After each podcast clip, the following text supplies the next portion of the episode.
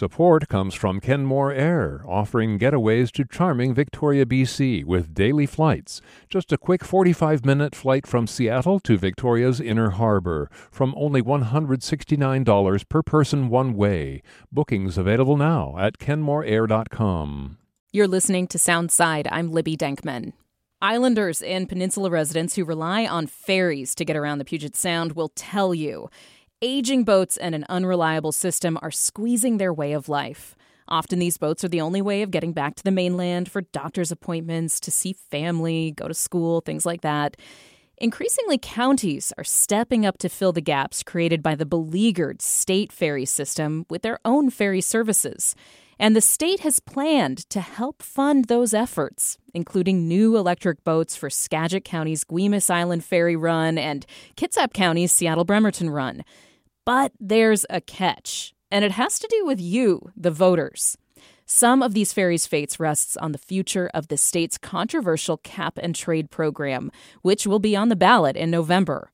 That's according to the latest reporting from Tom Banse, a semi retired longtime correspondent for KUOW and our fellow NPR stations. And Tom is currently freelancing at the Salish Current. Hey, Tom, it's so good to have you here. So good to have you in the studio. Thanks for being back on Soundside. Sure. And we got a good topic here. Yeah, we really do. I know ferries are a huge hot button for folks on the peninsulas, folks on the, the islands. We always hear about it. So there's a lot of ferries in Washington state, and I think a lot of people don't realize they're not all operated by the Washington State Department of Transportation, exactly, right? Yeah. Yeah. What's the difference here and what's available? There's quite a few things to try out if you haven't made some, you know, weekend day trips to the islands and want a trip maybe with less hassle than Washington State ferries. Starting in the north, you could go to Lummi Island, which is a Whatcom County ferry, a very old ferry. It's over 60 years old, the Whatcom Chief. So you might have to wait a round trip or two before your turn to get on because there's just 20 slots on this little old ferry. But they're uh, thinking about electrifying that. Um, then we have the Guemes Island Ferry, also quite small, operated by Skagit County. Just a five minute crossing from Anacortes over to Guemes Island. But, you know, if you ask me, that's a trip to the San Juans without the hassle of actually going to the San Juans. More uh, non state ferry ferries right from downtown Seattle. You could go to Vashon Island with the King County water taxi, which is not actually a taxi, if you ask me. It's a passenger only ferry. Or Kitsap Transit, same dock. Southworth, Bremerton, or Kingston is, is my recommendation for a nice little day trip uh, on a speedy ferry. Yeah, and that's the Kitsap Fast Ferry. Those are really great, really yeah. nice, um, nice boats. And have you been to Anderson Island? I had family that used to live oh, on Anderson Island, so okay. yep, I used to go every every Christmas. That's the Pierce County Ferry, not Washington State ferries. Um, they're the we won't talk about them anymore because they managed to pay for their replacement boat uh, about a decade ago. And last but not least, uh, across the Columbia River from Cathlamet to Oregon on the old Oscar B, which is a Wahkiakum County ferry. And where do these get their funding from? They are mostly supported by the counties. Originally, it would be road taxes, but you know, ferries, like most other transit, doesn't pay for itself. Uh, so the fares cover maybe less than half. Uh, and these are smaller counties. It's not King County, except for you know the water taxi we just mentioned, the the county launched on its own. Similar one that goes between West Seattle and downtown as well. Yes, that's also the same King County water taxi. Uh, Kitsap Transit started with road taxes, but they went to their voters uh, with a sales tax. So when you buy anything over in Bremerton, you're making a very small contribution to keeping their uh, ferry system running. But there's now state subsidies involved to keep them going, and replacing the boats, the county voters can't do that by themselves, it turns out. And why do we need to replace these boats? I mean, we've heard a lot about the aging Washington State ferry system, but I mean, if you're talking about that Lummi Island boat, for example, 60 years old, it's time for some of these to get a refresh. Yeah. And when you start delving into each case, it's like, I've heard this story before. It's a, a lot of overlap with the aging Washington State ferries, the green and white ones that we know so well. They're, they're old boats and they want to electrify them for the next generation. Same as Washington State ferries. Uh, Jay Inslee wants hybrid electric um, state ferries, and the next procurement will probably run on batteries most of the time. Uh, these county operated folks can see the future. In the case of Guemes Island, it would be an all electric boat, which mm. is hmm. quite interesting. Uh, so, it, and and it's uh, it's suited for that. It's just a five minute crossing, and then you're sitting at the dock and can plug in and recharge. So, what's the state's plan? What are legislators' plans to support this effort? Well, the counties are coming to the legislature with their hands out, saying, um, We've asked for federal grants, in some cases, gotten that. We're going to ask our local voters or uh, you know, or just you know, do a county bond issue, but that won't cover the new terminals. And you know, you seem to want, you know, democratically run Olympia to electrify everything, and and that's costs more than going with a diesel boat. It's been a priority of the governor too, for sure. And so, and that argument's resonating in Olympia. So, um, Guemes Island has had a big cost overrun for their battery electric ferry, which is which is cutting edge. And they said, you know, we looked at the bids, rejected them all. That you know, that was beyond the budget that we had said a couple years ago. Can you give us another twelve million? And the legislature in the state house said yes, uh, and, and they're finalizing the budgets right now. So they can go back and maybe uh, solicit bids again and actually accept one of them. Yes, I mean, yeah, that would it turns out idea. it's really expensive to make yeah. ferries. I got to say, not, that's not only the ferries, but the dock is also surprisingly expensive. I mean, they're building slightly bigger ferries, which they need to, um, but that means the dock needs to be upgraded. And and I didn't realize bringing a plug in for a ferry is a lot more than the thousand dollar charger you might put in your garage for your Tesla. It's really expensive. Do these counties face the same issues with replacing their ferries that the Washington state ferry system does, where the bids have to come from within the United States because of some kind of old fashioned uh, laws on the books, right, in the United States? Yeah, technically it's called the Jones Act, but it's again the same issue. There's less competition uh, than there would be I mean, well, put it this way you could get a new ferry a lot cheaper if you bought it in Romania, which is what BC ferries did.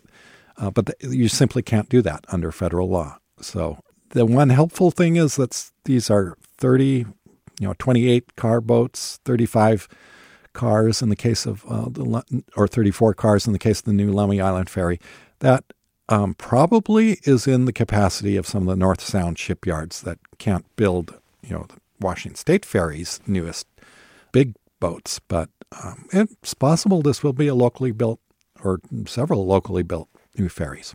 So the counties are going to the legislator. They're asking for assistance. In the case of Guemes Island, uh, Lummi Island, Kitsap, Transit, any other places that have been looking to upgrade their ferry systems and going to the legislature that we haven't talked about yet? Those are the big ones. Those plus, are the big ones. Plus Washington State ferries. Sure.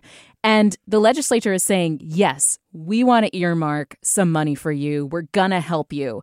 But there's a big catch, right, Tom, because of the politics that's lurking in the background here. What's going on? I mean, to me, that this takes an, an interesting story up an extra degree because there's now suspense. If you get yes, you can kind of celebrate, but then if you're, as particularly right now, a Guemes Islander or maybe a Kitsap Transit user, the money is not cannot be spent till January next year, and that's because it's being made contingent on the outcome of the November election on I 2117, which uh, might become better known later this year, but that's the uh, proposal to repeal cap and trade in, in our state. And the legislature is getting way more money than they thought from cap and trade last year. Uh, and and then they have these cost overruns. And so they can say, yes, we can help you. Phew. Yeah. But it may all be for naught. It may all be for naught. So the cap and trade system in Washington state, we've talked about this on the show, it turns out those allowances for carbon credits ended up much more expensive than predicted. Um, there were fewer allowances, maybe, and a steeper ambition for carbon cutting in Washington state than, say, in California, other places that have uh, implemented these systems. And so there was this big surplus of money from the cap and trade auctions.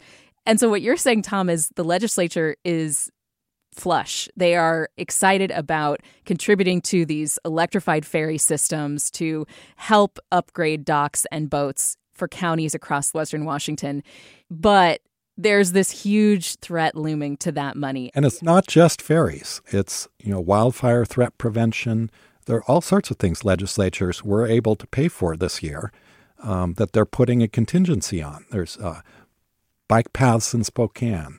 There's things around the SeaTac airport uh, for air pollution reduction. A long list of things where the legislature said, you have a good thing, we'll pay for it, but wait and don't vote for this initiative if you're yeah. the Democratic majority. So, we learned recently that the state legislature is not going to hold hearings on at least three of these big initiatives that Republicans are running that they got enough signatures to send to the legislature on.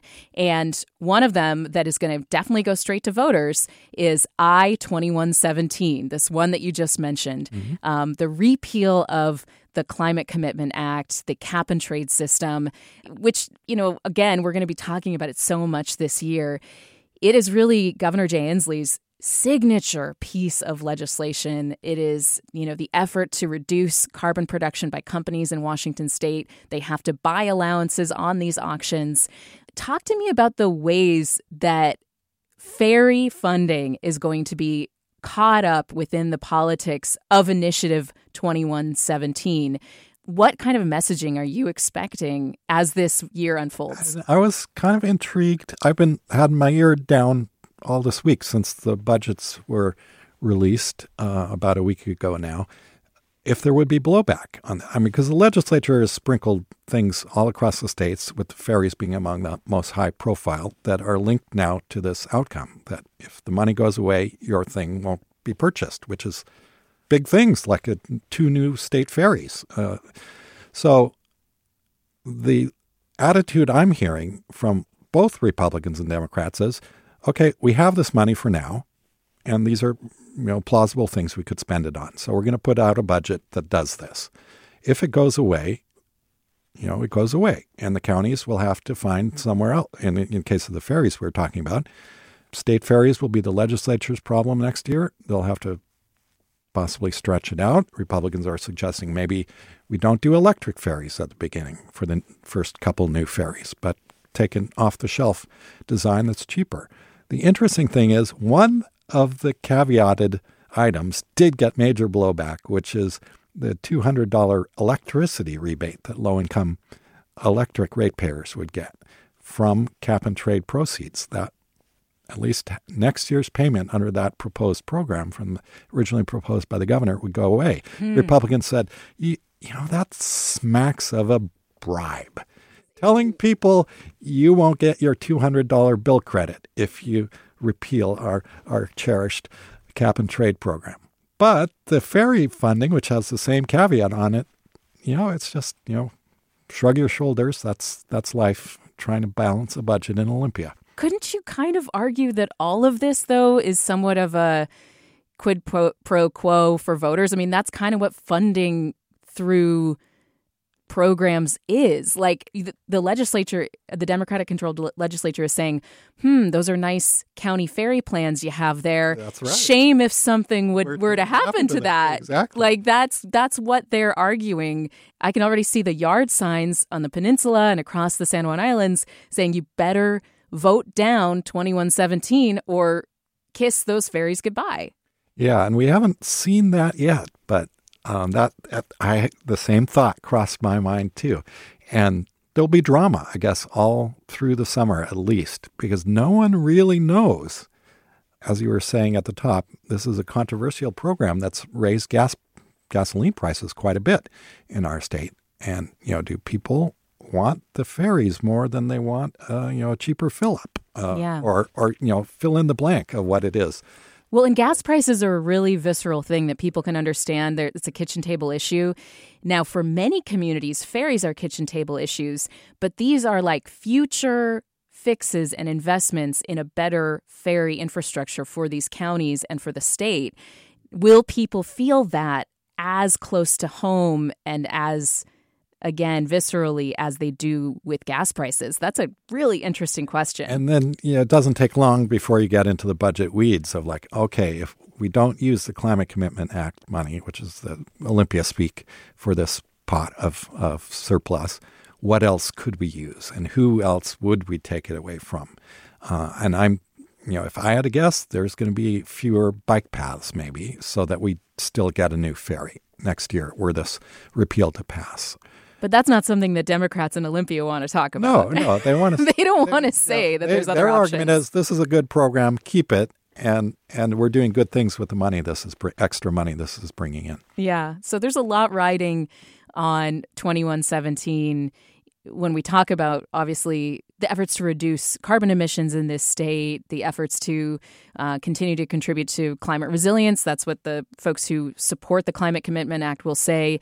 This is contributing to, you know, helping to adjust farmers who uh, uh are going to have to, you know, change their crops out because of climate change, all sorts of climate resiliency programs, but also this transit infrastructure that's going to be a huge part of making the case for Democrats in Olympia to vote 2117 down. Anything else you want to add here, Tom, about the stakes, especially for these communities that rely on the ferries? What are you hearing from them? I the some of the most vocal people are San Juan Islanders, and and that's not surprisingly. They truly are dependent on the Washington State ferries to get to the mainland for so many things, including sports and the tourism that comes from the mainland to the islands. The islanders ask this year, which really hasn't gotten very far, is we want our own county operated or somehow locally controlled inter island passenger only ferries, like maybe Kitsap has or King County Water Taxi. And there is a private little operation that maybe even could be scaled up really quickly uh, in the islands. That's that's come to the rescue, and uh, runs were canceled at the end of the day, and people were otherwise going to be stranded overnight. The legislature, the best they can do at this point in, in the budgets that are passing to the governor shortly, is a study. Which you know, frankly, if I were an islander, it's like, okay, thanks, but that's not going to help me for the next two years. Yeah, that doesn't get me from Orcas Island to Shaw Island or, you know, what have you. So keep an eye on that. Uh, that might be the next county with its own ferry system that you can try out. Well, it's a fascinating slice of the future of transit in our state and also the stakes of one of these big voter initiatives that we know for sure is going to go to the ballot now. Um, 2117, the effort to repeal the cap and trade system in Washington state. Tom Banse thank you so much for bringing us this story and for chatting about it. I can tell you and I both uh, love talking politics, so I hope we can do it a lot more as and, the year unfolds. And fairies, too. And fairies. We love talking politics and fairies with Tom and Libby. Thank you. Thank you.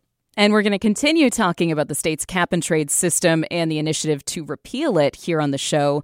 Later this week, I'll be asking the Climate Commitments Act's biggest backer what he thinks of the effort, Governor Jay Inslee. He'll be on our show live on Wednesday, starting at noon. And we want to know what questions you have for the governor as he finishes his final year in office. Send us an email at soundside at kuow.org or leave us a voicemail with your question for the governor. You might hear it on air. Our number is 206 221 3213. That's 206 221 3213 with your questions for Governor Jay Inslee. Thanks for listening to Soundside. This show is only possible because listeners support us. If you're able to give right now, please check out the show notes for a link to donate. And don't forget, you can listen live on KUOW 949 FM Seattle at noon and 8 p.m., Monday through Thursday, or anytime online at kuow.org. Hi, it's Terry Gross, the host of Fresh Air. We bring you in depth, long form interviews with actors, directors, musicians, authors, journalists, and more. Listen to our Peabody Award winning Fresh Air podcast from WHYY and NPR.